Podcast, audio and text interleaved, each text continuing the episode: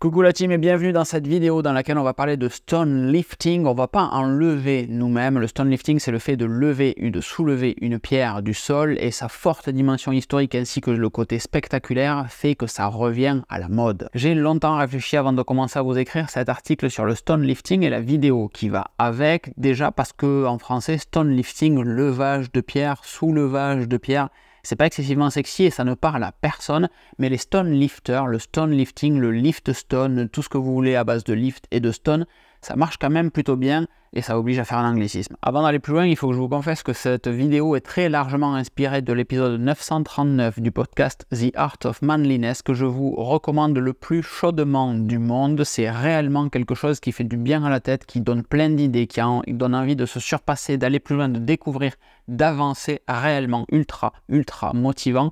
Donc si vous ne le connaissez pas, allez y jeter un petit coup d'œil, enfin une petite oreille. En réalité, comme d'habitude, les liens sont dans la description, mais on varie un petit peu. Tous les liens sont dans l'article. Donc cliquez sur le lien de l'article. Je me fais chier écrire des articles qui sont quand même un petit peu sympas. Donc cliquez sur l'article, vous arrivez sur locan.jp et là vous avez tous les liens qui peuvent vous intéresser ainsi que les vidéos que je vais évoquer avec vous un petit peu plus tard dans celle-ci de vidéo. Quand Rogue invite des powerlifters à soulever des grosses pierres ou que ce type d'événement se retrouve dans une épreuve de CrossFit, on pourrait se dire que c'est un effet de mode et pourtant le stone lifting est historique comme on va le voir au chapitre suivant. Rogue a réalisé différentes vidéos, la première s'appelle Levantadores qui parle des épreuves de force basque dans les Pyrénées. Alors je suis natif de Tarbes au pied des Pyrénées mais côté français de la frontière et j'entends parler de ces épreuves de force basque depuis que je suis gamin. Réellement, ça fait partie de mon histoire, entre guillemets, de mon enfance du moins.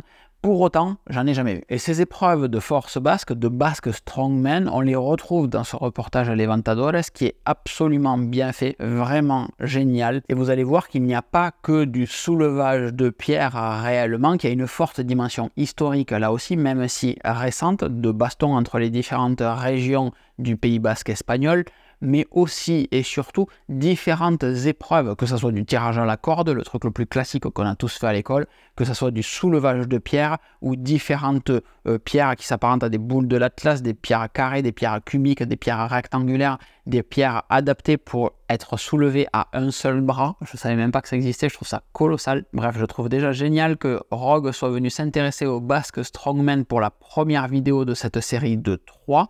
Et encore une fois, je vous encourage fortement à la regarder. La deuxième vidéo n'est pas ma préférée, c'est Stoneland où on part dans les Highlands d'Écosse et là on rencontre à nouveau des personnages très connus comme la montagne, évidemment, qui joue dans Game of Thrones et qui vont soulever des épreuves assez classiques de strongman, mais écossais. Donc là, il y a une très forte dimension historique. L'épreuve se fait en kilt, les épreuves se font en kilt, et à tous les coins de rue, il se passe quelque chose.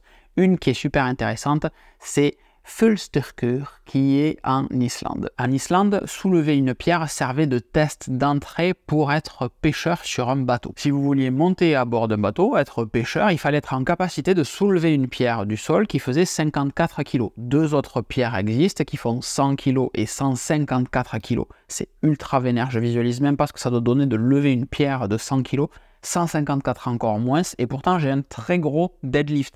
Et c'est là le sujet en fait de ce soulevage de pierre, c'est que quand bien même on a un gros deadlift avec une barre olympique, avec etc., lever une pierre, c'est totalement différent. Il n'y a rien pour accrocher, il fait froid, on est dehors, on s'enfonce dans le sol, ça glisse.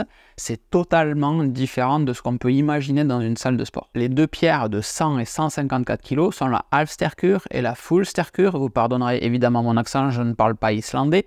La Halfsterkur veut dire que vous aurez la moitié d'une part d'un pêcheur et la Fullsterkur, full strength, veut dire que vous aurez la part entière d'un pêcheur. Donc en fait, plus vous pouviez lever lourd une pierre, plus vous rameniez à manger, plus vous étiez payé tout simplement. Et ce reportage du coup, Full Stercure, qui est le dernier reportage publié par Rogue, je crois qu'il a 5 ans, est publié en 8K. Les images sont absolument délirantes allez, faites-vous une petite session, regardez ces trois vidéos. Mais dans ce podcast, c'est David Keohan qui est interviewé. Il est irlandais il nous raconte une histoire fabuleuse. C'est qu'en 1927, l'Irlande a été libérée du colon anglais il y a juste 5 ans et elle cherche son histoire avec un grand H.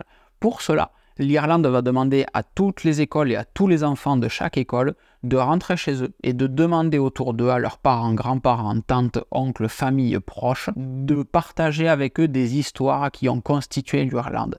Des dizaines de milliers d'histoires vont remonter vont être centralisées par le biais des écoles. Et parmi ces dizaines de milliers d'histoires, plusieurs milliers d'histoires vont concerner du soulevage de pierres. Parmi ces histoires, on apprend que beaucoup de pierres sont dans des cimetières puisqu'elles sont liées à des jeux funéraires. À l'époque, les Anglais ne veulent pas que les Irlandais aient leur propre histoire et leur propre culture, donc vont interdire tous ces jeux de soulevage de pierres, de stone lifting, et les Irlandais vont aller se cacher dans les cimetières pour aller lever des pierres de nuit et continuer d'avoir leur histoire. Tous ces rites de passage, tous ces jeux funéraires, on apprend leur existence à ce moment-là. En Écosse, un petit peu plus loin, on a le même délire, entre guillemets, avec des rites de passage. Un adolescent qui doit devenir adulte dans son clan a une pierre du clan qu'il doit lever et en levant cette pierre, il passe à l'état d'adulte. C'est un rituel, un rite quel qu'il soit. Chaque clan a sa propre pierre